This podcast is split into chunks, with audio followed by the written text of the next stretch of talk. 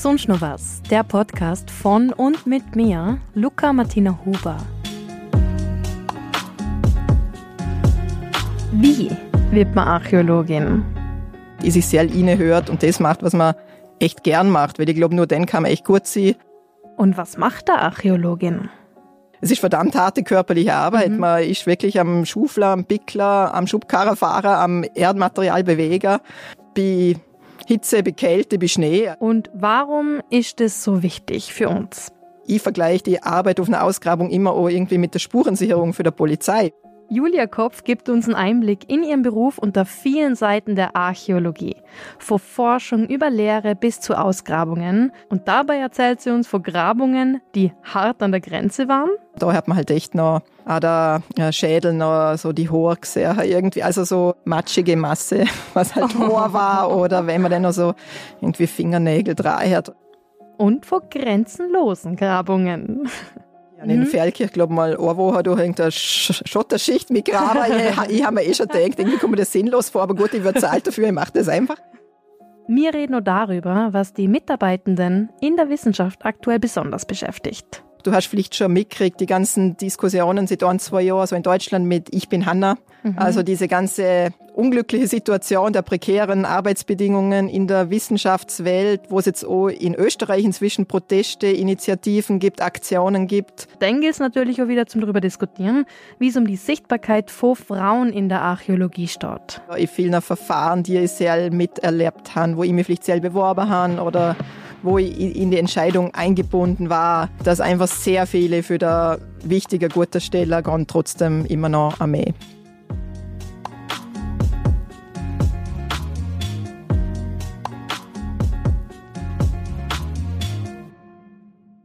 Ich mache euch unsere heutige Gästin mal bekannt. Julia Kopf hat klassische Archäologie und alte Geschichte und Altertumskunde in Innsbruck und in Rom studiert. Danach war sie als selbstständige Archäologin für verschiedene AuftraggeberInnen, unter anderem des Bundesdenkmalamt, Grabungsfirmen und die Universitäten Innsbruck und Frankfurt tätig.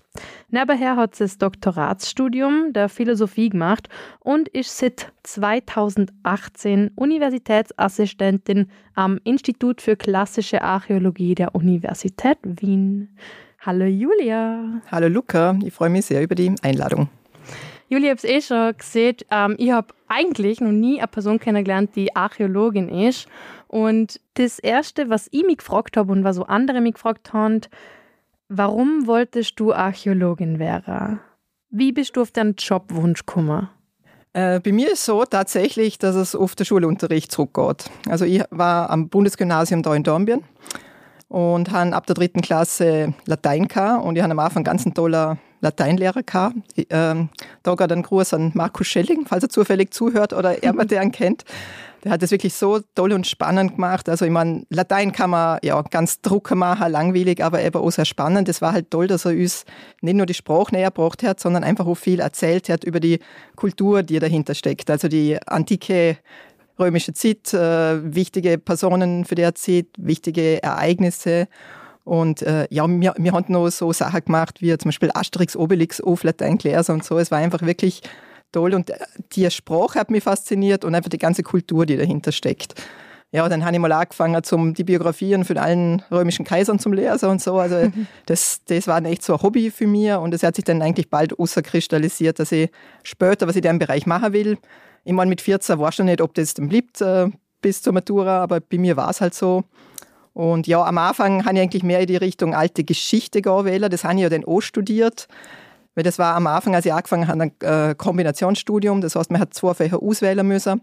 Und dann war aber auch klar, dass ich Archäologie dazu näher würde, einfach aus dem Grund, weil jetzt gerade ähm, zur Römerzeit beispielsweise in unserem Raum gibt es halt kaum Schriftquellen, mit denen sich die alte Geschichte ähm, vor der Hand beschäftigt, sondern da wissen wir eigentlich viel einfach über die Funde, die man im Boden macht aus der Zeit. Und von dem her war mir klar, okay, ich kombiniere das mit Archäologie und habe dann eben oh, als es Einzelstudien äh, sind, beide Fächer äh, fertig gemacht und bin dann eigentlich ja, bei der Archäologie auf jeden Fall hängen geblieben. Also mir war am Abschluss klar, ich möchte weitergehen Richtung Archäologie. Das war für mich einfach das Spannendere, das Abwechslungsreichere mit der Ausgrabungen, die wir gemacht haben, mit der praktischen Arbeit, mit der körperlichen Arbeit, die ich de facto auch sehr gern gemacht habe, mit der Arbeit an der frischen Luft Also das hat mir immer total äh, taugt. Auch die Gruppendynamik, die sich da gebildet hat, bei der äh, ja, ich sage mal, äh, Feldforschungen, bei den Exkursionen und Grabungen und so. Ja, und so äh, ja, habe ich dann halt weitergemacht. Auch weil mich die Forschung interessiert hat, bin ich dann halt da ins Doktoratstudium gegangen und ja, so, so hat sich das entwickelt, dass ich jetzt äh, immer noch als Archäologin in der Forschung tätig bin. Also es war eigentlich schon relativ früh, wo du gemerkt hast, du hast ein Interesse für das. Würdest du sagen, ähm, wenn man jetzt überhaupt nicht weiß, was man machen möchte im Lehrbad, dass man auch in so Situationen wie, was hat mich früher in der Schule interessiert oder auch als Jugendliche, dass man da nochmal zurückdenken sollte? Ja, auf jeden Fall. Also wenn man jetzt wirklich gar keine Ahnung hat, dann macht es auf jeden Fall Sinn, dass man es mal mit irgendwas probiert, was man echt gern tut. Das ist sowieso eigentlich das Wichtigste, finde ich, dass man bis in der Berufswahl sich jetzt nicht leiter lässt für Überlegungen wie, ja, was wäre jetzt sinnvoll, wo habe ich gute Chancen oder was rote man andere, sondern echt in sich sehr hört und das macht, was man echt gern macht, weil ich glaube, nur dann kann man echt gut sein. Und vor allem man verbringt mit dem Beruf äh, ja, viel Zeit in seinem Leben danach. Und da fände ich schade, dass man dann was macht, einfach nur aus Vernunftsgründen, aus äh, ja, und äh, es ist ja de facto so, als ich angefangen habe zu studieren, haben zum Beispiel alle gesagt, mein Gott, machen ja nicht Lehramt oder so, da hat man kein Brot mehr und heutzutage, man sieht, ich weiß nicht, zehn Jahren brutaler Lehrermangel oder so. Also das ist sicher unbedingt, weil man uns irgendwie so abgeschreckt hat vor dem Beruf. Mhm. Und äh, also es hat sich nicht ganz anders entwickelt. Darum äh, zum Sagen, ich studiere jetzt das, weil das ist zukunftsträchtig, das ändert sich oft so schnell und so rapide, also das hat eh keinen Sinn. Hast du das so selber gehört? Weil wenn man jetzt ein Archäologiestudium macht, dann ist es für mich Mio so, dann weiß man eigentlich schon klar, in welche Richtung es nachher geht. Und hast du denn auch oft gehört, da findest du nie einen Beruf oder da kannst du dir gar keinen Lebensunterhalt leisten oder wie ist schon das Bild quasi von deinem rundherum und so in unserer Gesellschaft von deinem Beruf? Äh, ja, ich muss sagen, also interessanterweise habe ich jetzt nie echt negative Rückmeldungen gekriegt auf meinen Studiumswunsch hin und so. Ich muss aber auch gestehen, ich habe eigentlich zu Beginn von meinem Studium jetzt gar nicht viele Gedanken gemacht, als was ich denn konkret arbeiten würde, weil ich habe einfach gewusst, das interessiert mich, das will ich machen. Ich habe jetzt kein so Berufsfeld vor meinem geistigen Auge gehabt, was ich denn machen will. Also da war ich komplett offen und ja, ich war einfach immer sehr optimistisch eingestellt, dass sich schon was ergeben wird für mich, denn wenn ich mich äh, genug engagiere und gut bin einfach in dem, was ich tue. Und ja, ich habe einfach gewusst, ich war sehr gut in der Schule, ich habe eigentlich alle Möglichkeiten gehabt, ich hätte fast alles studieren können, aber für mich war einfach klar, ich will was machen, was mich echt interessiert. Äh, die Schule war so lang und ich habe halt auch viele Fächer gehabt, die mich jetzt nicht so interessiert haben. Da habe ich mich halt durchbissen und ich habe mich so aufs Studium gefreut, einfach echt nur die Sachen machen können, die, die ich machen will. Äh, für mich sehr. Also da habe ich das erste Mal dann wirklich die ganze Zeit eigentlich nur für mich gelernt und gearbeitet und jetzt nicht für andere oder für Noter etc. Mhm. Und ähm, also bei mir war es de facto so in meinem Umfeld immer, wenn ich das jemand erzählt, dann ich habe sehr, sehr oft gehört, mei, das ist toll, das hätte mich auch interessiert, aber ich habe mich nicht traut so quasi. Ja. Also es ist schon was, wo ich, wo ich merke, dass wahnsinnig viele Leute sich dafür interessieren und das eigentlich auch irgendwann einmal in ihrer Jugend oder so gern gemacht hätten, aber es ist halt doch ziemlich exotisch. Und man hat vielleicht Angst, ja, was ist denn danach? Und darum haben es halt viele nicht gemacht. Vielleicht haben sich so viele nicht vorstellen können, was man genau da macht oder im Studium. Du hast ja so vorhin schon klar erzählt, da macht man ja extrem viel Unterschiedliches, also die körperliche Arbeit. Denn bei der Ausgrabung noch hat dann bestimmen, was haben wir überhaupt gefunden. Was umfasst denn alles dieses Archäologiestudium und dein Beruf? Ähm, ja, also man muss schon sagen, es ist jetzt nicht so, dass jeder, der Archäologie studiert hat, danach denn dauernd auf Ausgrabungen ist. Man hat da schon die Wahlmöglichkeit. Man kann natürlich eher in die theoretische Forschung gehen, sage ich mal, oder auch in die ähm, Kulturvermittlungsarbeit, Museum oder in einem archäologischen Park schaffen und einfach Erkenntnisse aufbereiten für die Öffentlichkeit und transportieren oder auch Kindern näher bringen und so. Und dann andererseits natürlich äh, die Forschung an der Universität oder an der Forschungsinstitution, wo ich mich halt sehr viel mit Büchern auseinandersetze, weil ich muss natürlich die Forschungsgeschichte zu einem äh, Thema rezipieren, ich muss es äh, zusammenfassen, ich muss neue Gedanken dazu äh, entwickeln, denn die Arbeit mit dem Fundmaterial, ähm, das man auf Ausgrabungen gefunden hat. Also ich kann schon auch mein ganzes Archäologenleben nur im, im Büro verbringen und trotzdem tolle neue Erkenntnisse produzieren. Aber wenn ich es halt gern tue, dann kann ich auch wirklich rausgehen in die Forschung und äh, also in die Feldforschung jetzt Und bei Ausgrabungen oder Surveys, das sind so Oberflächenbegehungen, wo man Funde denn einsammelt, die ähm, an der Oberfläche sind. Also quasi neues Material generieren für die Forschung und das dann auswerten. Also äh, uns ihr Studium zeigt eigentlich schon die Bandbreite auf. Also es ist, äh, ich glaube, ja, an allen Unis in Österreich, wo man das studieren kann, sind auch äh, Grabungen inzwischen integriert ins Studium. Also man muss zumindest eine Grabung im Studium machen, damit mhm. man das auch mal kennenlernt natürlich. Manche sagen dann, wow, das ist voll cool, das mache ich äh, auch in Zukunft freiwillig weiter quasi und andere schreckt es ab, aber die können ja dann eine andere Richtung auch machen. Also man muss ja nicht graben gehen quasi. Mhm.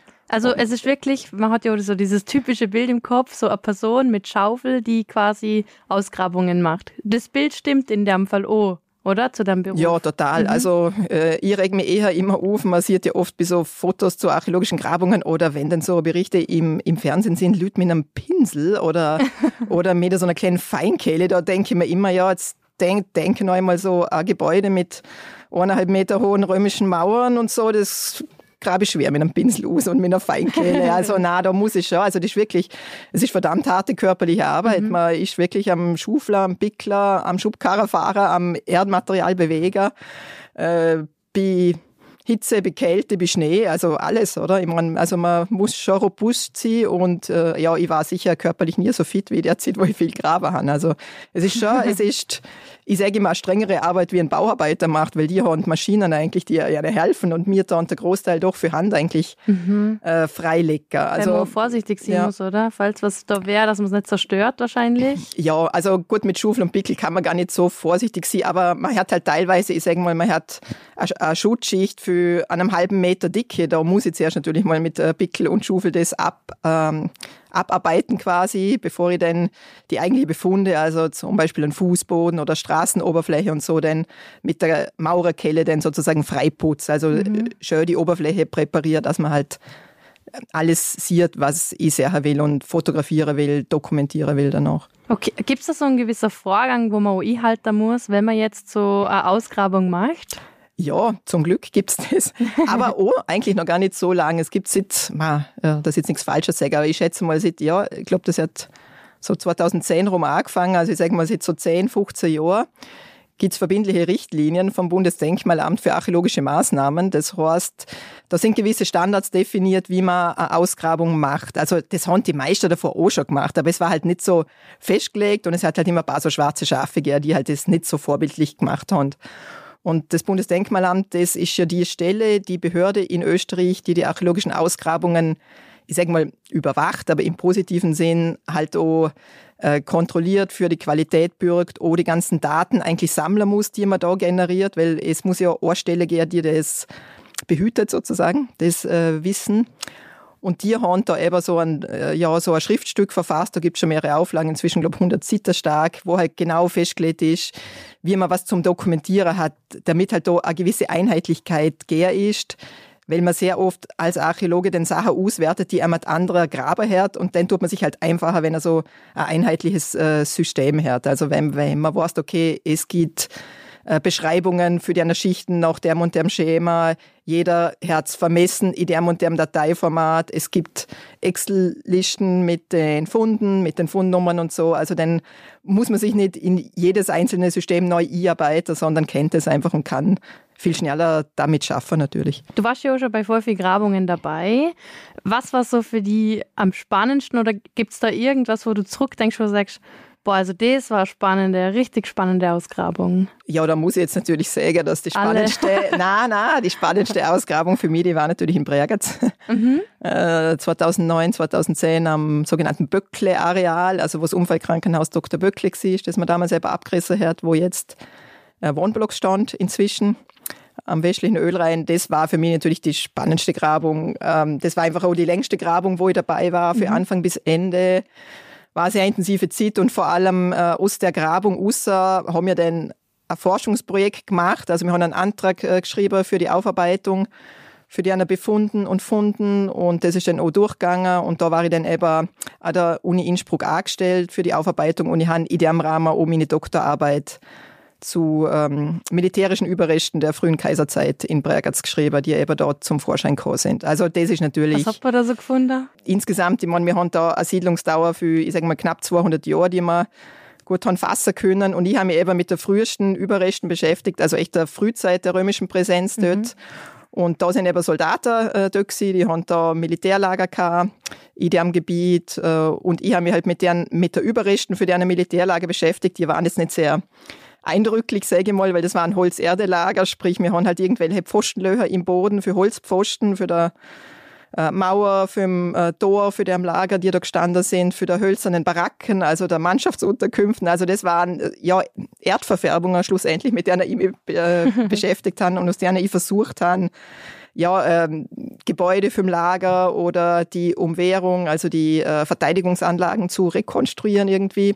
Und, und natürlich die Funde aus dazugehörigen Schichten, damit ich das Ganze zeitlich einordnen kann. Weil da brauche ich das Fundmaterial, da sieht man, also am Mauer sieht man nicht, wie alt sie ist quasi, sondern die Funde aus der Schicht, die auch die Mauer anlaufen, sagen mir, wie alt die Mauer ist und so. Also da braucht man immer das Zusammenspiel, Schichtenstrukturen im Boden, Funde, um das alles analysieren zu können. Und äh, ja, die haben natürlich auch militärische Ausrüstung hinterlassen. Das ist natürlich auch ein Indikator für mich, also Bestandteile für, äh, ja, für einen Angriffswaffen, für die Panzerung, für mhm. ihre Tracht etc. Du hast jetzt auch gerade Soldaten gesehen und was mich da immer voll interessiert ist, ähm, wie kann man bei diesen Funden noch erkennen, dass es sich jetzt zum Beispiel nur um Männer gehandelt hat oder müssen, tun die euch das so genau anschauen oder gibt es so irgendwie nur Funde, wo aber auf männliche Vorfahren in der Zeit zurückweisen? Mhm. Ja, also mit der Soldat ist relativ einfach, das war nur mehr. Also da muss ich ja gar nicht groß gendern, wenn ich für die römischen Soldaten schrieb, weil das waren einfach äh, nur Männer zugelassen zum Militärdienst. Mhm. Ähm, aber natürlich, ich meine, es gibt schon die sogenannten genderspezifischen Funde. Also die meisten Funde kann man jetzt nicht zuordnen. Wenn ich jetzt Keramik finde, alltäglicher Müll, sage ich mal, oder so, da kann ich das meistens nicht. Aber zum Beispiel bei der Trachtbestandteile, Schmuck oder auch so Sachen wie Haarnadeln, das haben eigentlich nur die Frau dreht. Oder dann gibt es so zum Beispiel sogenannte Fibeln, das sind Gewandspangen, also so wie unsere Sicherheitsnadler, nur viel äh, schöner und variantenreicher ausgeführt. Äh, und je nachdem, wie groß die sind und wie viel Stoff die fassen können, sage ich mal, äh, zwischen Platte und Nadel, kann man dann halt auch sagen, okay, das ist sicher für eine Frau gewesen, weil die haben einfach dünnere Stoffe gehabt bei ihren Gewändern ein dicker Soldatenmantel, der kann ich nicht mit einem kleinen Zierbröschele befestigen und so. Also da gibt es schon natürlich den Funde, die spezifisch frauenartig sind oder auch Toilettgerät, also so mhm. Schmink... Äh, Schmink, Schminkkästchen, mhm. so äh, Puderdöschen, alles, was so Bereich Kosmetika ist. Also das wird eigentlich für die Forschung der weiblichen Sphäre zugeschrieben. Mhm. Und das kann ich vor allem gut fassen, die Sachen in Gräbern, weil bei Gräbern mhm. haben sie damals zu unserem Glück, sage ich mal, weil dann wissen wir was über die Personen, die dort äh, bestattet sind, hat man Beigaben mit ins Grab gehört. Und da gibt es natürlich schon spezifische Frauenbeigaben auch. Mhm. Und das kann man natürlich dann noch absichern, indem man die menschlichen Überreste, die in am Grab sind, am besten geht es natürlich, natürlich bei Körpergräbern, über die äh, Knochen, aber auch bei Brandgräbern, über die, die Leichenbrandreste kann man da teilweise das Geschlecht bestimmen. Und dann kann man sicher sagen, okay, in dem Grab war äh, eine Frau bestattet, ein Mann. Und dann kann man sozusagen die Beigaben zuordnen und dann erkennt man einfach Muster, die er immer wieder kommt und kann dann auch, also bei Gräbern, wo keine Geschlechtsbestimmung möglich ist, sagen, okay, das war ein Frauengrab, weil einfach alle Parallelen mit der Ausstattung die ja mhm. äh, bestimmt sind vom Geschlecht her, sind Frauengräber. Okay. Also so Analogieschlüsse quasi, die man dann noch anwendet. Mhm. Ähm, ich frage das auch, weil bei mir war ja auch schon ähm, Stefania vom Frauenmuseum da und sie hat dann ja auch gesagt, dass wir ganz viele Museen haben, die aber vor der Schlachten und Kriege erzählen und von diesen Männern, die große Taten gemacht haben. Und darum ähm, ist schon meine Frage, ob quasi so archäologische Funde wo irgendwie viel mehr ich sage jetzt mal, männlich zugeschriebene Dinge findet, als wie ähm, ja, so Utensilien, die man typisch weiblich zuordnet. Ja, also ich, ich glaube, die Masse ist eigentlich gar nicht zuweisbar, weil aber so mhm.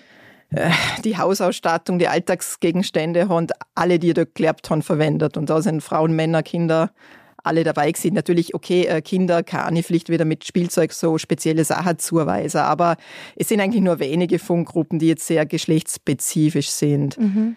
Äh, ja, vielleicht noch männerspezifisch eher, ja, so Handwerk, so Schmiede, Werkzeuge und so, da geht man jetzt nicht davon aus, dass viele Frauen eher hartem handwerklichen Gewerbe geschaffen haben. Das werden vielleicht auch noch eher Männerwelt und natürlich eben Waffen, alles was militärische Sphäre ist. Aber so ist eigentlich, ich glaube, der Großteil ist da jetzt nicht spezifisch. Ich muss aber auch ehrlich sagen, dass das nie so im Zentrum für meine Forschung gestanden mhm. ist. Also es, es, es gibt durchaus Forscher, die da sehr stark an, an Fokus haben auf so äh, Gendered Artifacts, also halt alles, was ähm, ge geschlechtsspezifische Zuweisung betrifft, Männerraun, äh, Männerrollen, Frauenrollen.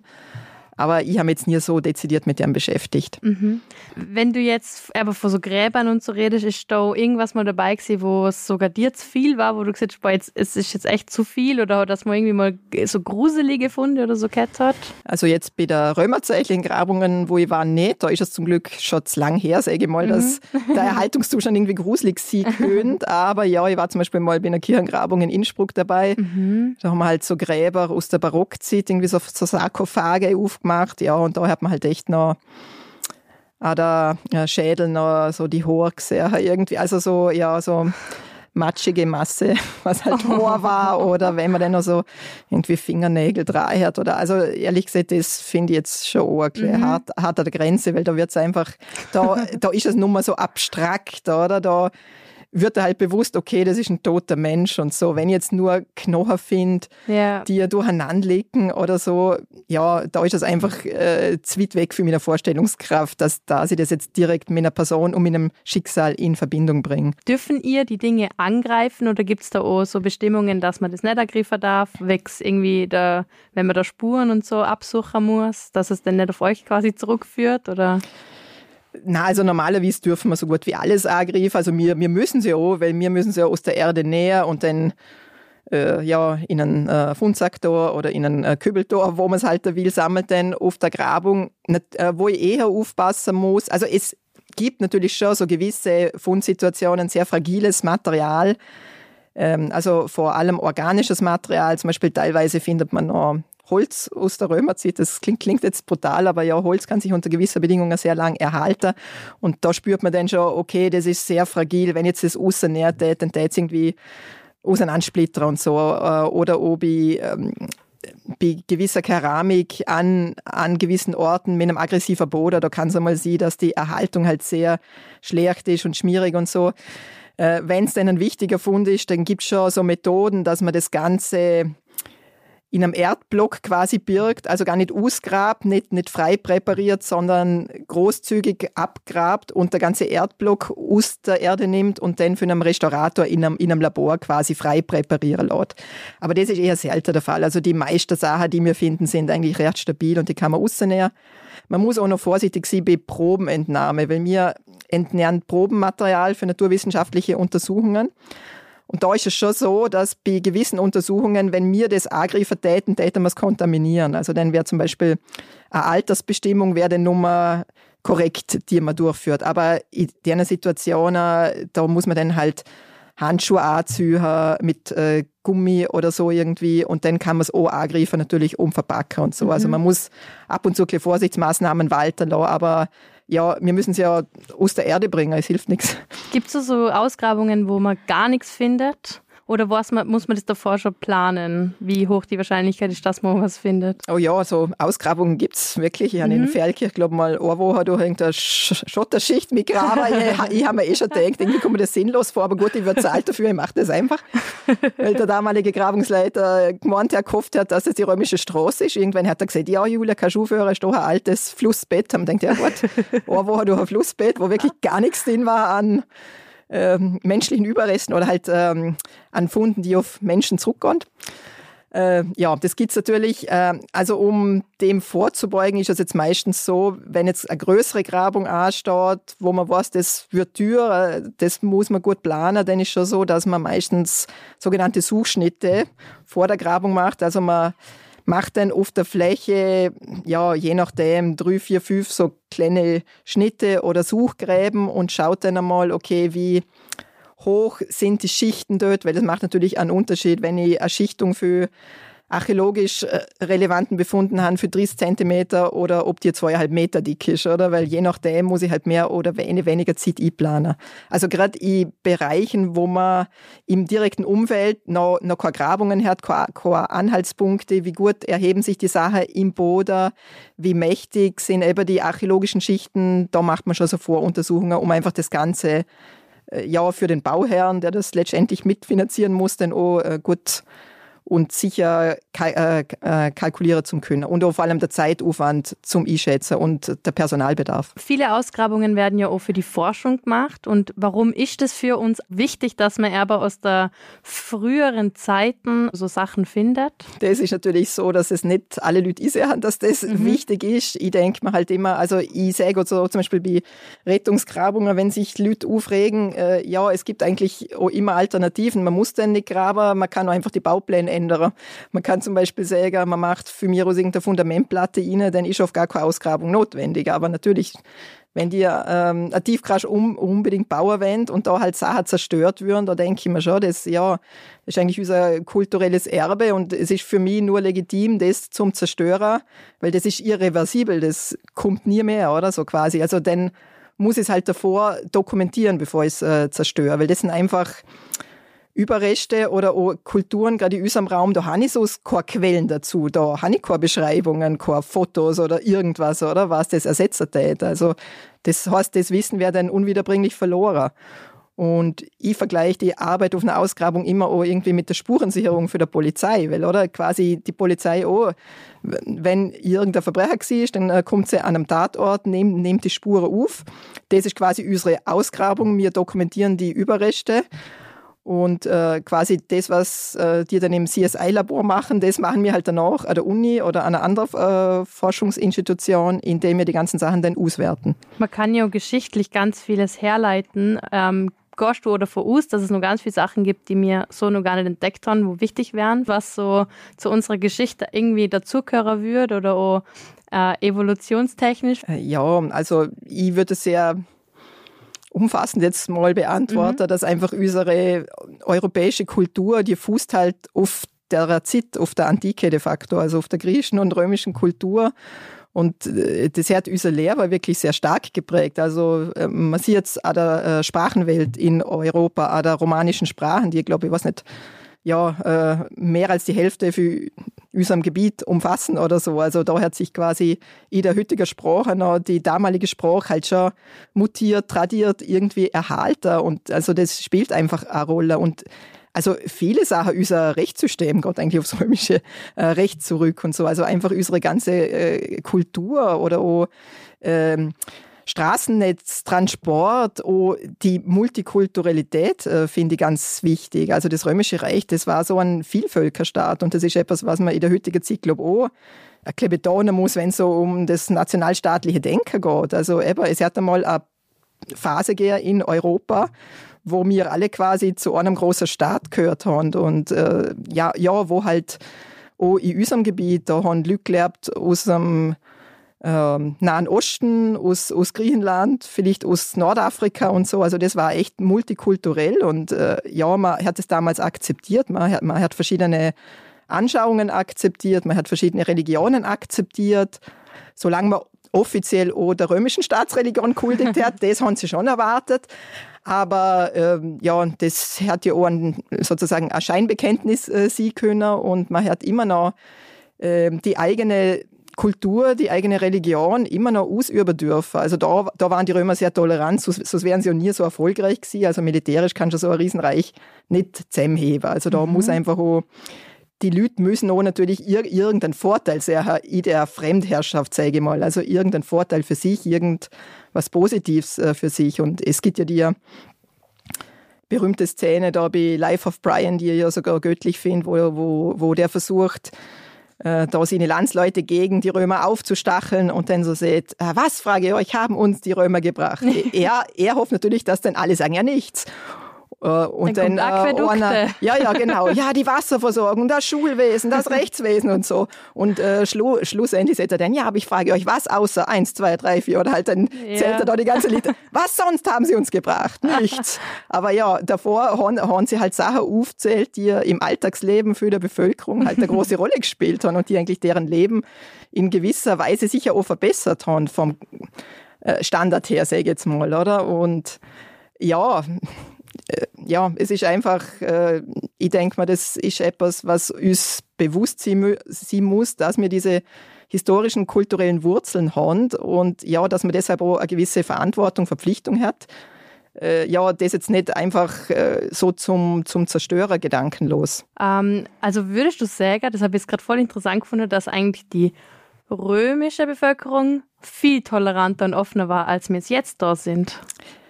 Äh, naja, viel toleranter und offener. Es ist natürlich schon so, dass es Privilegien hat für, für gewisse Gruppen, mhm. aber äh, schon rein das Verständnis, sage ich mal, was ist jetzt römisch, was ist, was ist fremd, ist eigentlich interessant, weil also was ein Römer als fremd definiert hat, das, war, das waren alle, die nicht römische Bürger sind, quasi die mhm. sogenannten Peregrinen. Das, das waren die Rechtsfremden für sie, weil die haben nicht das Bürgerrecht gehabt. Ähm, das heißt jetzt in einer Provinz wie da in Rätien rund um Bregenz, da war aber der Großteil der Bevölkerung, äh, die ja eigentlich Einheimische sind, die da schon vor der Römer gelebt haben, waren nach den Augen der Römer Peregrine, Fremde, weil sie eben nicht das römische Bürgerrecht haben. Mhm. Aber alle, die jetzt in, in, in einer römischen Stadt, in einer Provinz gelebt haben mit dem römischen Bürgerrecht, haben sich als kulturelle Einheit erfasst oder verstanden, egal wo sie geografisch hergekommen sind. Also das kann sie das in einer, in einer Stadt da, in der Gegend, da haben römische Bürger gelebt aus, aus dem äh, französischen Raum, aus England, aus äh, der Türkei, aus Nordafrika. Aber das waren alles römische Bürger und für dem her Römer einfach in ihren Augen und so. Und die Einheimischen die waren in ihren Augen die Fremden, obwohl sie da ja eigentlich ein, einheimisch gewesen sind und so. Also für dem her, ja, es ist irgendwie spannend. Es hat sozusagen eine kulturelle Identität, eine rechtliche Identität. Aber ja, sie waren auf jeden Fall schon sehr tolerant und äh, man hat eigentlich Aufstiegschancen gehabt, egal wo man hergekommen ist, also in gewissen Bereichen, vor allem natürlich dort, also damit meine ich die Männer natürlich, weil äh, Frauen haben jetzt nicht, nicht wirklich an der Macht partizipieren können, aber ähm, als Mann, gerade übers Militär, da herrscht eigentlich auch äh, wenn du ein armer Bürger gewesen bist, hast du echt Aufstiegschancen gehabt, wenn die du äh, verdient gemacht hast. Also so irgendwie, man könnte sagen, der römische Traum wie der amerikanische Traum. Mhm. Also ich glaube, es ist ein Ziel für die damaligen Möglichkeiten, der damalige technische Stand und so, mhm. äh, wo eigentlich einem unabhängig für seine geografischen Herkunft viel offen gestanden ist, weil wenn man fließig war und einfach ja äh, sich auch anpasst hat natürlich auch die Fremdherrschaft und das halt mhm. toleriert hat auch natürlich. Wie sehr prägen nur unsere Zeit. Heute aber diese Werte der Römerzeit, weil Vorarlberg und aber auch Bregenz ist ja sehr geprägt von der Römerzeit. Und du hast so gerade äh, gesagt, dass es für aber verschiedene Menschen, gerade Männer, ähm, gute Aufstiegschancen gegeben hat. Und ich hab da aber auch geschaut, wie war damals die Frauenrolle in der Zeit?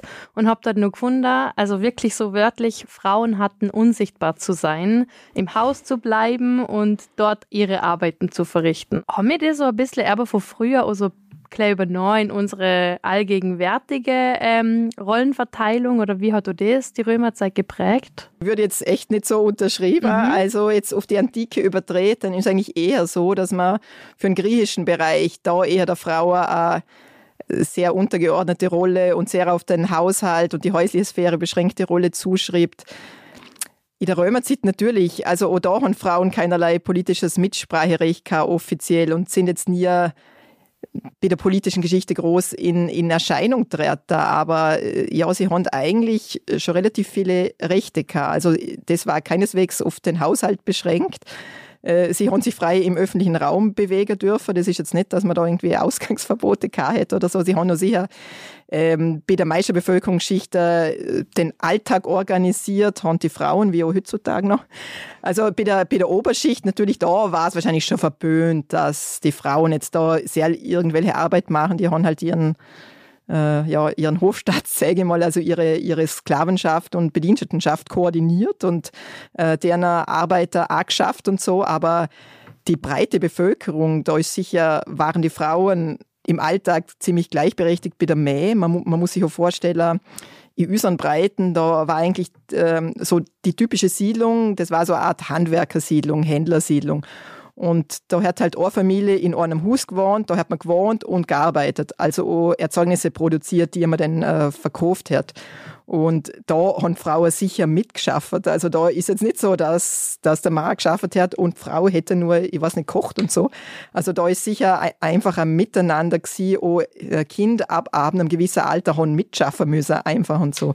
Ich denke mal, da war es bestimmt relativ, also, äh, also mal eben das politisch jetzt ausgeklammert, da haben sie keine Mitspracherecht gehabt.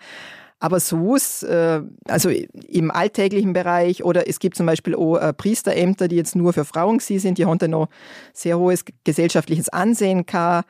Und äh, Frauen haben auch äh, Besitz haben können, also haben, haben Vermögen haben können. Es hat sehr reiche Frauen gegeben, die haben dann auch äh, Stiftungen gemacht, die haben irgendwelche prächtigen Brunnenanlagen stiftet oder mhm. am Forum in Pompeji, da gibt es das Gebäude der Eumachia. Das ist echt ein riesiger Bau, den, den, den hat diese ähm, Eumachia, die Priesterin war, gestiftet für eine so eine, äh, für eine so eine Gesellschaft von Tuchhändlern, glaube ich, und so. Also da hat echt eine Frau hat das finanziert, das war ihre Patronin für der Gilde quasi und mhm. äh, der hat man dann auch eine Ehrenstatue in dem Gebäude errichtet und so.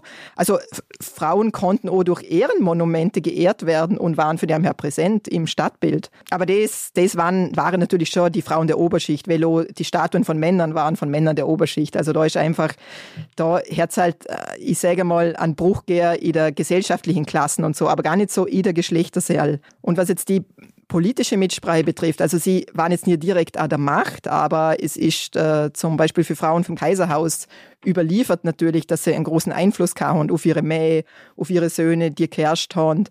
Das wird dann für der äh, antiken äh, Schriftstellern oft sehr negativ dargestellt, so quasi. Das war natürlich ein Zeichen für Schwäche, wenn sich ein Mann für eine Frau hat so beeinflussen lassen. Mhm. Aber es hat auf jeden Fall Frauen die eigentlich ja, denn doch viel Macht gehabt, äh, auch wenn es in der Öffentlichkeit nicht über sie transportiert worden ist, ihre Entscheidungen und so. Aber also ähm, es hat jetzt keine Herrscherinnen gegeben, wie bei der Ägyptern die Kleopatra und so, das hat es jetzt nicht gegeben, aber sie haben sicher einen großen Einfluss gehabt. Und irgendein römischer Politiker für die Republik, ich weiß nicht genau wer, der hätte mal so was gesehen wie, ja, äh, Römer beherrschen oder der Römer beherrscht die Welt, aber den Römer beherrscht die Frau. Sie sind sich sehr bewusst gewesen, dass mhm. eben teilweise die Frauen schon großen Einfluss haben durch sie mhm. und äh, die haben da eine Bildung gehabt. Also äh, es war, also alle, die sich eine Schulbildung für die Kinder haben leisten können, da sind noch die Mädchen in die Grundschulbildung gegangen. Also da ist nicht so, da, dass man gesehen hat, quasi schreiben, lesen, lernen, das erlaube ich nur meiner äh, männlichen Nachkommen, sondern da haben Mortler genauso das machen dürfen. Halt bis zu einem gewissen Alter ist, sag mal, dann so Mittelschule, das hat sich dann oft gar nicht so rentiert, weil da sind sie dann schon das damals heiratsfähige Alter gehabt und sind auch äh, oft dann recht jung verheiratet worden. Aber äh, wie gesagt, das war äh, Grundbildung und Lesen und Schreiben, also da hat man sie recht gleichberechtigt auch erzogen. Wenn du Core-Folgen mehr verpassen möchtest, dann folg mir auf deinem Kanal und aktivier die Glocke. Ich freue mich, wenn du mal Bewertung in Form von 5 Sternen hinterlässt. Falls du die mit mir austauschen möchtest und um mitkriegen willst, was rund um sonst noch was so läuft, dann folg der Instagram-Seite. Sonst noch was unterstrich Podcast. Wir haben jetzt da über die Ausgrabungen geredet. Du bist jetzt aber in der Forschung. Mhm. Und was machst du da jetzt anderes oder was ist da denn der Schwerpunkt in der Forschung? Es sind jetzt die drei großen Bereiche, die eigentlich immer bei Wissenschaftlerstellen an der Uni sind, eben Lehre, ich sage mal Verwaltung, Institutsaufgaben und eben Forschung. Mhm. Und äh, ja, das Tolle bei der Forschung ist, dass man da eigentlich komplett freie Hand hat. Also das ist wirklich nicht, nicht vorgehen, was ich da machen muss. Oh, Lehre, muss ich sagen, kann ich recht frei immer auswählen, die, die Themen, was natürlich hochspannend ist. Das kann man dann teilweise auch verknüpfen mit der Forschung natürlich, kann man versuchen, da irgendwie Synergieeffekte zu erzielen. Ja, ich habe jetzt so ähm, ein Forschungsprojekt, aktuell mit mehreren Mitarbeitern, also mit deren zusammenarbeiten, die anleiten, ja, mit deren zusammen dann hoffentlich Ergebnisse produzieren, die wir dann auch in einem Buch äh, unterbringen können mhm. und so. Also ja, es ist wirklich sehr vielfältig und äh, ja, ich habe eine Vollzeitanstellung und das Buch ja, also ich könnte noch viel, viel mehr schaffen. Okay. also es wird mir nie, nie langweilig. Ich habe nie einen Moment, wo ich mir denke, hm, was mache ich jetzt die nächste Halbstunde oder so oder darauf warte, dass man irgendjemand Arbeit aufdreht, weil es mhm. ist einfach immer so viel, was, was man machen muss, dass der Tag eigentlich nie genug Stunden hat. In dem Fall hat man unregelmäßige Arbeitszeiten. Natürlich gibt es schon Kernarbeitszeiten, wo halt erwartet wird, dass man erreichbar ist für die Studierenden, für die Kolleginnen. Ich habe jetzt schon recht regelmäßige Arbeitszeit da, einfach äh, weil ich auch eine Tochter habe und die halt zu einer gewissen Zeit in die Schule geht und heimkommt und ja, dann will ich halt der Arbeit auch, auch mit ihr verbringen. Aber bei mir ist es so, dass im Moment für Woche zu Woche unterschiedlich ist, weil ich pendle äh, zwischen Wien und Vorarlberg, wo ich privat wohne. Ich kann zum Glück äh, meine halbe Arbeitszeit in Homeoffice machen. Das ist das Positive aus der Corona-Zeit, mhm. sage ich mal. Äh, und das heißt, ja, also de facto, wenn ich zu Wien bin, an der Tag schaffe ich mehr wie acht Stunden am Tag und zu Vorarlberg dann halt oft ein bisschen weniger wie acht Stunden, mhm. wie es sich halt mit der familiäre Pflichten ausgeht. Wenn du aber in Wien bist, dann ist deine Tochter da, oder? Ja. In dem Fall. Okay. Weil, äh, das ist auch, das habe ich auch gelesen bei meinen Recherchen, äh, dass aber man zu Frauen oft sagt, die aber Archäologinnen werden, sobald sie quasi ein Kind kriegen, diese Archäologinnenkarriere ablegen können. Hast du das auch mal so gehört oder war das für die immer klar, na, das ist gar keine Frage für mich? Na, also da habe ich natürlich auch Beispiele kennt, dass man das schon gut vereinbaren mhm. kann. Ich meine, die Abstriche, die ich gemacht habe, ist natürlich, ich habe dann gesehen, okay, Grabungen wird sie jetzt nur mal so spielen, weil ich sage jetzt mal, ein Monat oder mehr äh, jetzt irgendwo angefahren ins Ausland oder so, das geht halt nicht, nicht wenn ein kleines Kind hast, gell? Und äh, ja, mein Mann arbeitet ja auch so, ist nicht, dass der sich dann rund um die Uhr ums Kind kümmert hat. Äh, aber na, das war jetzt eigentlich nicht so das Problem. Also man, man verschiebt halt den Schwerpunkt der Tätigkeit dann so, dass es passt. Und ich habe noch das Glück gehabt, da, als, ich, als ich nach Wien gekommen bin, äh, dass wir halt da gleich einen Platz gekriegt haben im Unikindergarten für meine Tochter, weil die war damals knapp zwei Jahre alt und ich habe halt voll geschafft. Denn, äh, ja, für die her, ohne das wäre es natürlich nicht gegangen. Also man brauchten schon die Strukturen der Kinderbetreuung. Das wäre zwar vielleicht ein bisschen schwieriger gewesen, jetzt so ein Ganztages Betreuung oder halt ja. Mhm. Und äh, ja, mein Mann hat damals zumindest offiziell nur 50 Prozent äh, geschafft und hat halt auch viel übernähren können. Sonst wäre es auch schwierig gewesen, weil mit einem, mit einem Kleinkind, also das Beide voll schaffen, das äh, sehe ich immer noch als große Herausforderung mhm. an, ja. Gerade ähm, regional in dem Fall Unterschiede. Wenn du sagst, in Vorarlberg wäre es wahrscheinlich nicht so einfach gegangen wie jetzt mit Wien. Jetzt komme ich nur zu einem ganz anderen Thema. Ich habe nämlich ähm, mir sehr schwer dort zum Zahlen finden, wie viele Archäologinnen es ja, bei uns in Österreich gibt. Ähm, ich habe auf jeden Fall ähm, gelesen, dass immer mehr Frauen das studieren. Jetzt wollte ich die daraus fragen, ob du genauer weißt, wie viele Archäologinnen es gibt und warum es aber auch nach wie vor nicht so viele Frauen in dem Beruf gibt. Ich kenne da ehrlich gesagt auch keine Statistiken mhm. dazu. Ist, glaube ich, auch schwierig zum Erfassen, weil man, man könnte natürlich die Zahl der Absolventen und Absolventinnen jetzt speziell erfassen. Aber man muss halt auch sagen, dass eigentlich, ja, wenn es gut geht, die Hälfte dann noch wirklich in dem Bereich blieben. Also wir sind einfach ein, ein Studium, wo es halt auch nicht so viele fixe Arbeitsplätze gibt danach. Das heißt, wir haben schon eine Dropout-Quote, denn für Studienabschluss zum Arbeitseinstieg. Das heißt, selbst wenn man das erfassen täte, das täte ja nicht heißen, dass die dann alle als Archäologinnen schaffen danach. Mhm. Für die her kann ich da, da jetzt eigentlich gar nichts dazu sagen. Ähm, was es das, die Geschlechterquote betrifft, da ist es so, also wir haben einen wahnsinniger Frauenüberschuss bei uns am Institut. Also mhm. das war in Innsbruck, als ich studiert habe, bin ich gerade überlegen, da war das eigentlich auch schon, dass mehr, mehr Frauen gewesen sind, aber da war es noch ein bisschen ausgeglichener. Aber jetzt, also bei der klassischen Archäologie, wo ich bin, also die Archäologie der griechischen und römischen Antike, grob gesprochen, wir haben auch noch die Spätantike und das Frühchristentum dabei. Also da gibt es seit, seit vielen Jahren deutlich mehr Studentinnen als Studenten. Boah, das, also mit ja. so einer Antwort hätte ich jetzt gar nicht gerechnet, ehrlich gesagt. Ich habe nämlich auch gelesen, dass aber viele Frauen das studieren und dennoch hat er aber, wie du sagst, wenn es dann um Beruf geht, dass ganz viele Männer eher diese wichtigen Positionen innehmen. Das kann ich absolut bestätigen. Also mhm. das ist wirklich ein, ja, man seht immer oder man, man liest jetzt immer bei jeder Ausschreibung, bei gleicher Qualifikation werden Frauen bevorzugt angestellt oder genommen. Das muss halt immer, immer dabei stehen, aber ich sehe es ja in vielen Verfahren, die ich sehr miterlebt habe, wo ich mich vielleicht selber beworben habe oder wo ich in die Entscheidung eingebunden war. Ja, dass einfach sehr viele für der wichtige, gute Stelle gehen trotzdem immer noch an mich. Und äh, ich, ich habe auch so ein Schlüsselerlebnis für mich persönlich. Ich war 2017, da habe ich mal ein Jahr bei Köln gewohnt.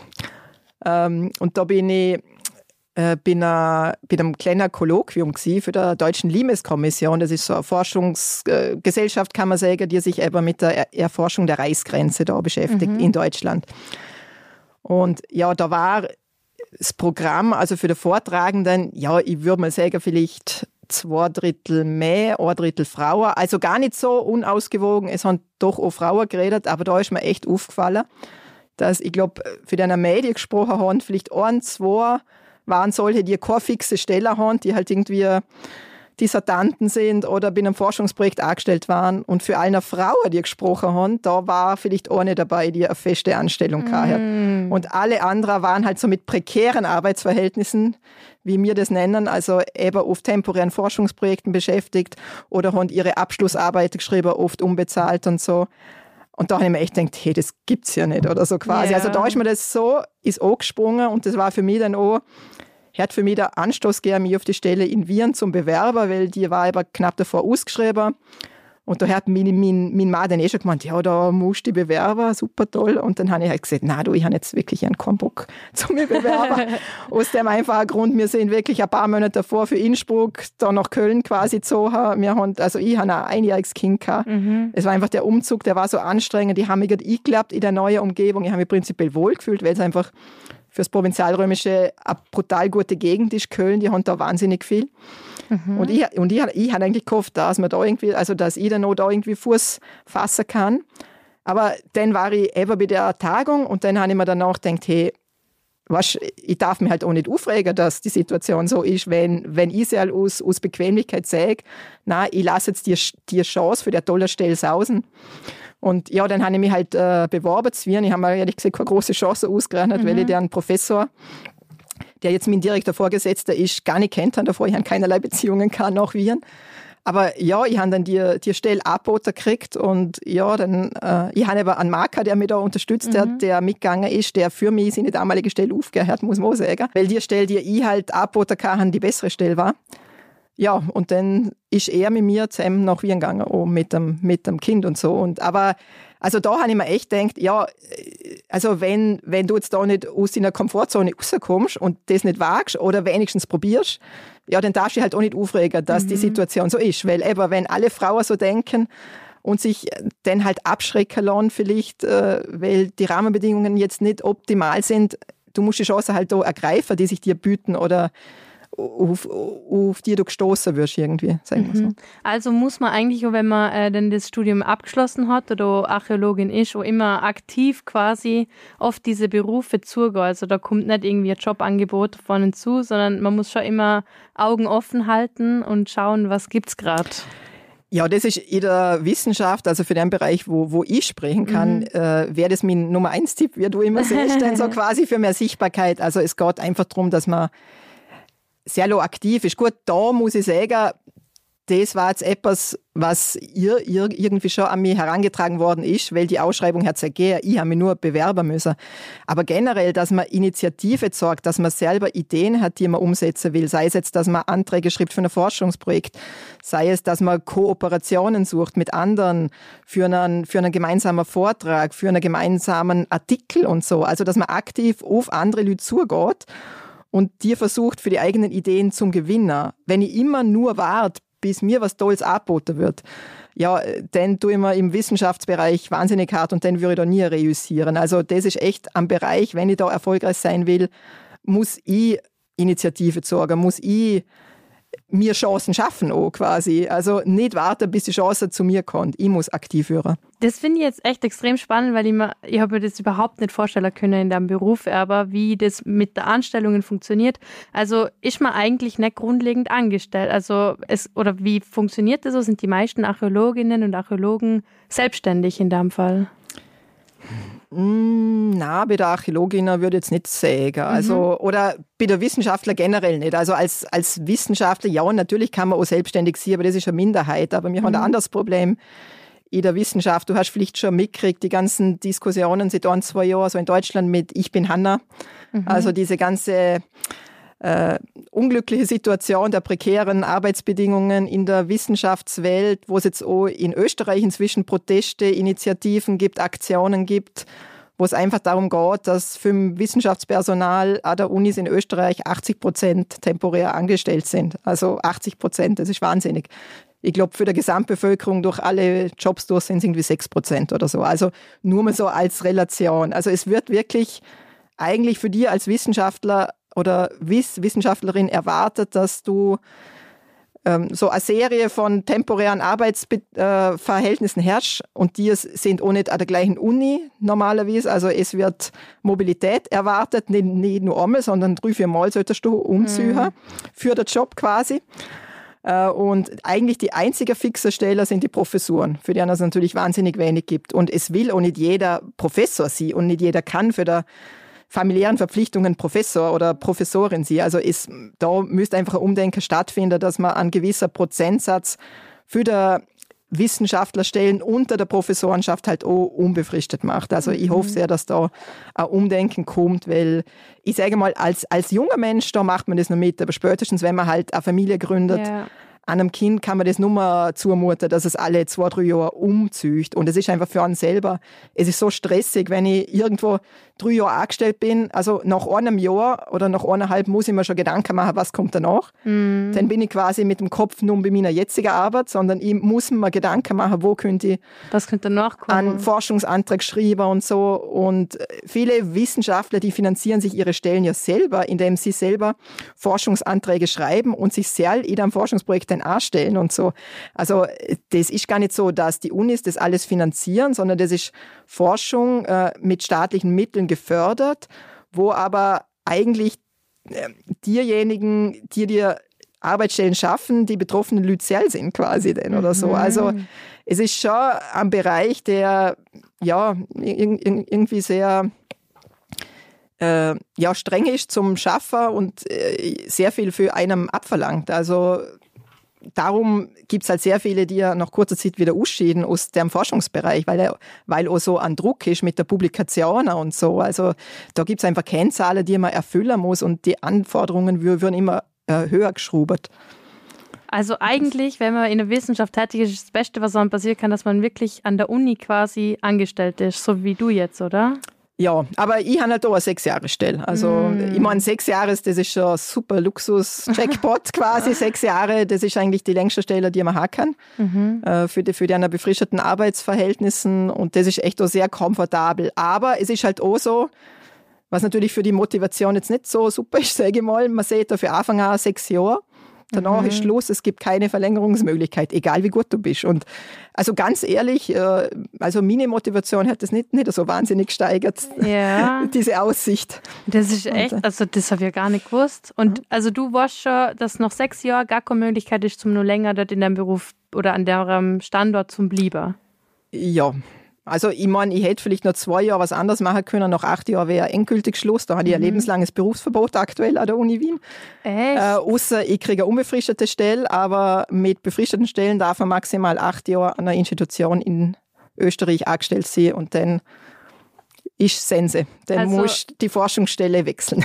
Im Ernst? Ja, und dann gehst du in ein anderes Bundesland, oder wie ist das? Genau, dann kannst du an eine andere Uni gehen oder du gehst halt an eine Forschungsinstitution wie die Österreichische Akademie der Wissenschaften, da mhm. gibt es das nicht.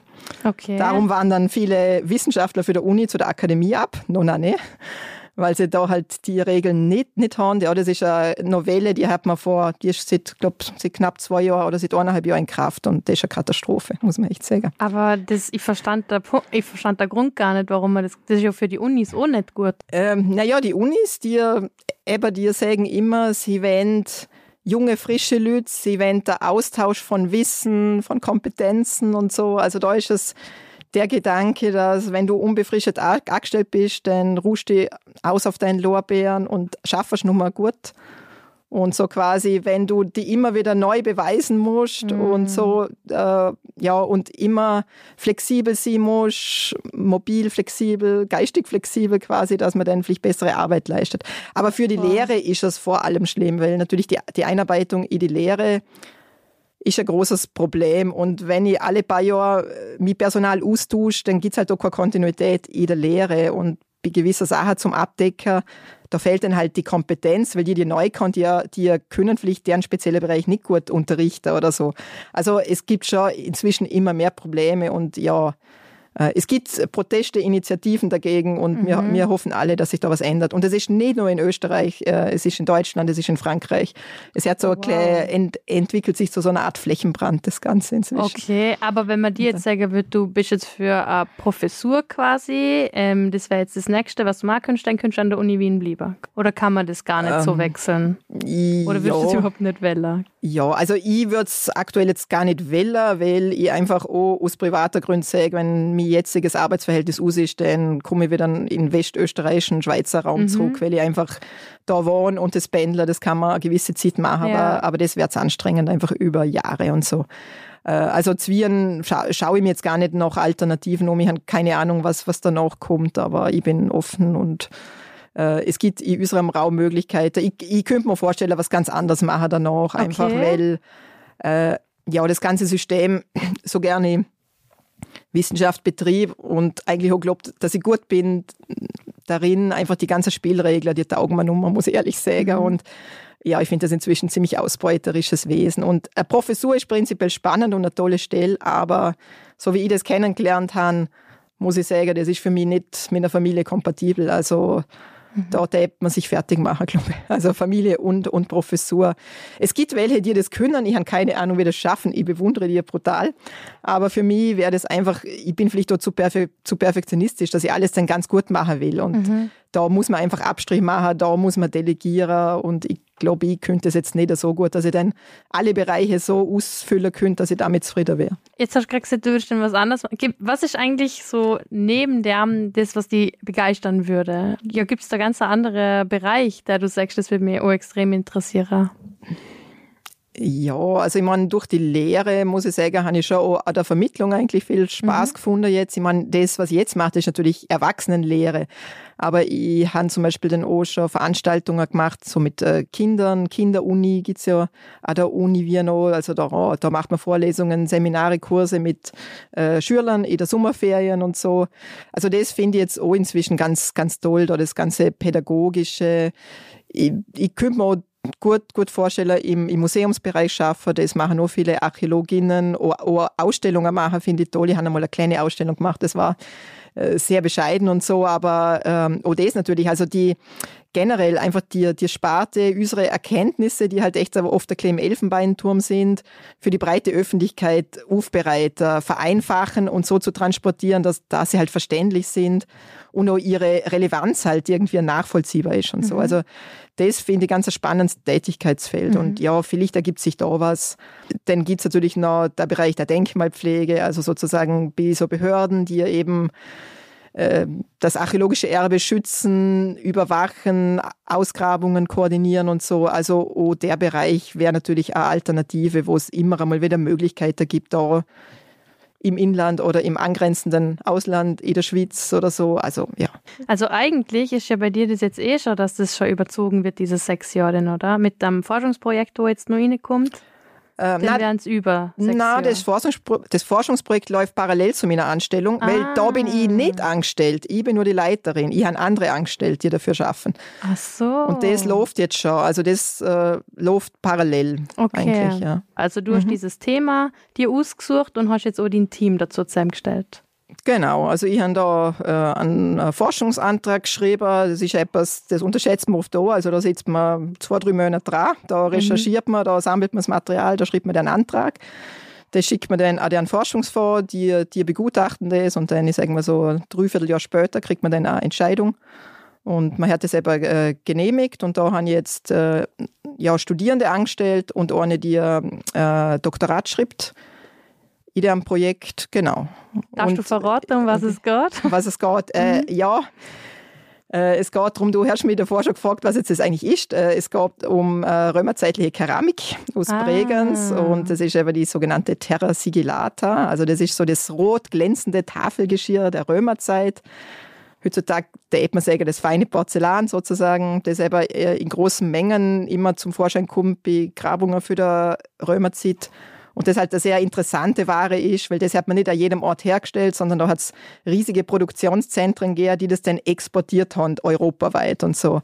Und darum ist es halt überregional vergleichbar und man weiß relativ viel drüber und ja, da kann man halt immer noch recht viel rausholen. Und das ist eben, sind zwei große Fundkomplexe mit der Keramik aus Bregenz. Mm, okay. Speziell. Mhm. Ich finde es voll spannend, dass du deine Forschungsprojekte gerne in Vorarlberg machst. Hat das einen bestimmten Grund oder gibt es bei uns einfach um mehr zum Entdecken? Ja, ich meine, ich habe mich mit Bregenz, also mit dem römischen Bregenz, mit Brigantium halt schon bei meiner äh, Magisterarbeit äh, oder Diplomarbeit hat es damals noch Kurse beschäftigt. Also für dem her hat mich der, der Ort einfach interessiert. Ich habe gemerkt, da ist wahnsinnig viel Potenzial da, da hat man eigentlich wahnsinnig wenig dazu gemacht. Dann sind eben auch die neue Grabungen gehabt, die natürlich äh, unseren Wissensstand groß vermehrt haben zu der Siedlung.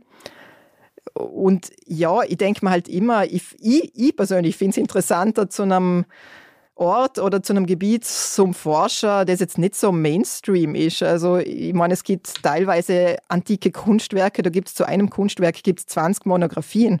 Und äh, gut, jeder denkt sich ja clever was anderes aus, aber rezipiert so das halt was anderes schon geschrieben haben. Und ich finde es eigentlich spannender zu einem Gebiet, Ort forschen, wo andere jetzt nicht so forschen, weil Bregenz ist halt auch zu wenig spannend für auswärtige Leute, dass sie jetzt herkommen und da was machen. Mhm. Und ich bin halt für da, habe hab meinen persönlichen Bezug und habe das für mich so als Nische entdeckt, habe nicht so äh, gute Kontakte zum Vorarlberg Museum, wo das ganze Material ja äh, ist, schaffe mit denen auch zusammen und so und ja, ich habe mir da halt irgendwie so äh, meinen eigenen Forschungsbereich geschaffen, mhm. sage ich jetzt einmal. Und ich finde es einfach, je näher man sich oder je mehr man sich mit einem Ort beschäftigt in historischer Hinsicht, umso mehr neue spannende Fragen ergären sich. Und ich mit meinem Vorwissen kann die halt vielleicht auch besser beantworten wie andere, die dann einmal für ein Forschungsprojekt herkommen und dann wieder weg sind. Mhm. Also je mehr man sich damit beschäftigt, umso mehr Erkenntnisse kann man auch generieren, finde ich denn. Wird es denn, weil aber da schon viel ausgraberbarer ist, wird es da denn trotzdem jetzt wieder Ausgrabungen für das Projekt gern müssen oder können ihr viel von dem nehmen, was schon da ist? Für unser Projekt gibt es keine Ausgrabungen. Also wir bearbeiten ah. Funde, die hat man vor einen Fundkomplex vor 150 Jahren gefunden und der andere vor über 100 Jahren. Also okay. das, das sind wirklich äh, Altbestände mhm. im Depot vom Vorarlberg Museum. Aber die hat sich seitdem nie einmal neuer angeschaut. Sie waren zwar in Ausstellungen und so drin, mhm. aber es hat niemand die Funde in dem Sinn analysiert. Mhm. Und das machen wir jetzt halt. Okay. Ähm, wie ist denn, oh, wenn, wenn man das Projekt plant, hast du denn nur jetzt einen Zeitplan, wo du sagst, da müssen ihr fertig werden oder ist es gerade in der Branche schwierig zu sagen, ah, bis dort eine haben wir Deadline und dann geben wir das ab? Nein, nein, das müssen wir schon. Also das, mhm. das ist schon bei, bei, bei, der Beantragung natürlich, wird der Zeitrahmen festgelegt, wobei je nach Programmschiene gibt es auch ähm, maximale Laufzeit. Also ich kann dann nicht sagen, ja, ich will die doppelte Laufzeit haben, weil das, das ist einfach Vorkehr quasi. Mhm. Also das, das Projekt geht äh, drei Jahre und äh, es steht halt eine gewisse Summe zur Verfügung. Das sind ja kalkulieren müssen davor. Also für die Personalmittel gibt es natürlich Personalkostensätze, die sind Vorkehr, aber die ganzen anderen Projektkosten für Analysen, für Arbeitsmaterial, das, das man braucht, äh, das habe ich ausrechnen müssen davor und das hat man genehmigt und ich darf es weder zeitmäßig noch kostenmäßig überschritten. Also zeitmäßig darf ich es bisschen überschritten, wenn ich aus irgendwelchen Gründen davor äh, Geld einspare, kann ich es kostenneutral bisschen verlängern und so. Aber also der Kostenrahmen, der, der ist einfach fix und der ist auf die Anstellungszeit für den Mitarbeiter ausgelegt. Du hast ja vorhin schon die Nummer 1 Tipp für mehr Sichtbarkeit gesagt und darum bleibt mir eigentlich nur eine Frage. Sonst noch was? Eigentlich nee, das war ein sehr nettes und langes Gespräch. Äh, ich bedanke mich nochmal für die Einladung. Und ja, also e-, eben, wenn es jetzt speziell um die Wissenschaft geht, einerseits das eben sehr aktiv sie und Engagement sorgen, eigene Ideen entwickeln, sich sehr Chance, äh, Chancen schaffen weil wir diese äh, Situation haben mit der geforderten Mobilität, dass man halt auch sehr flexibel ist. Also, dass man nicht mit, ich sag mal, mit äh, Anfang 20 eine fixe Vorstellung hat, wo man wenn leben will, wie es Leben ausschauen soll, weil ja, äh, da muss man einfach Chancen, die sich gern ergreifen und man muss dafür räumliche Mobilität in Kauf nehmen. Also das ist, glaube ich, das Wichtigste, um im, im System, wenn es so bleibt, wie es bleibt, auch erfolgreich zu sein. Wenn du Core-Folgen mehr verpassen möchtest, dann folg mir auf deinem Kanal und aktiviere die Glocke. Ich freue mich, wenn du mal Bewertung in Form von 5 Sternen hinterlässt. Falls du die mit mir austauschen möchtest und um mitkriegen willst, was rund um sonst so läuft, dann folg der Instagram-Seite. Sonst noch was, unterstrich Podcast.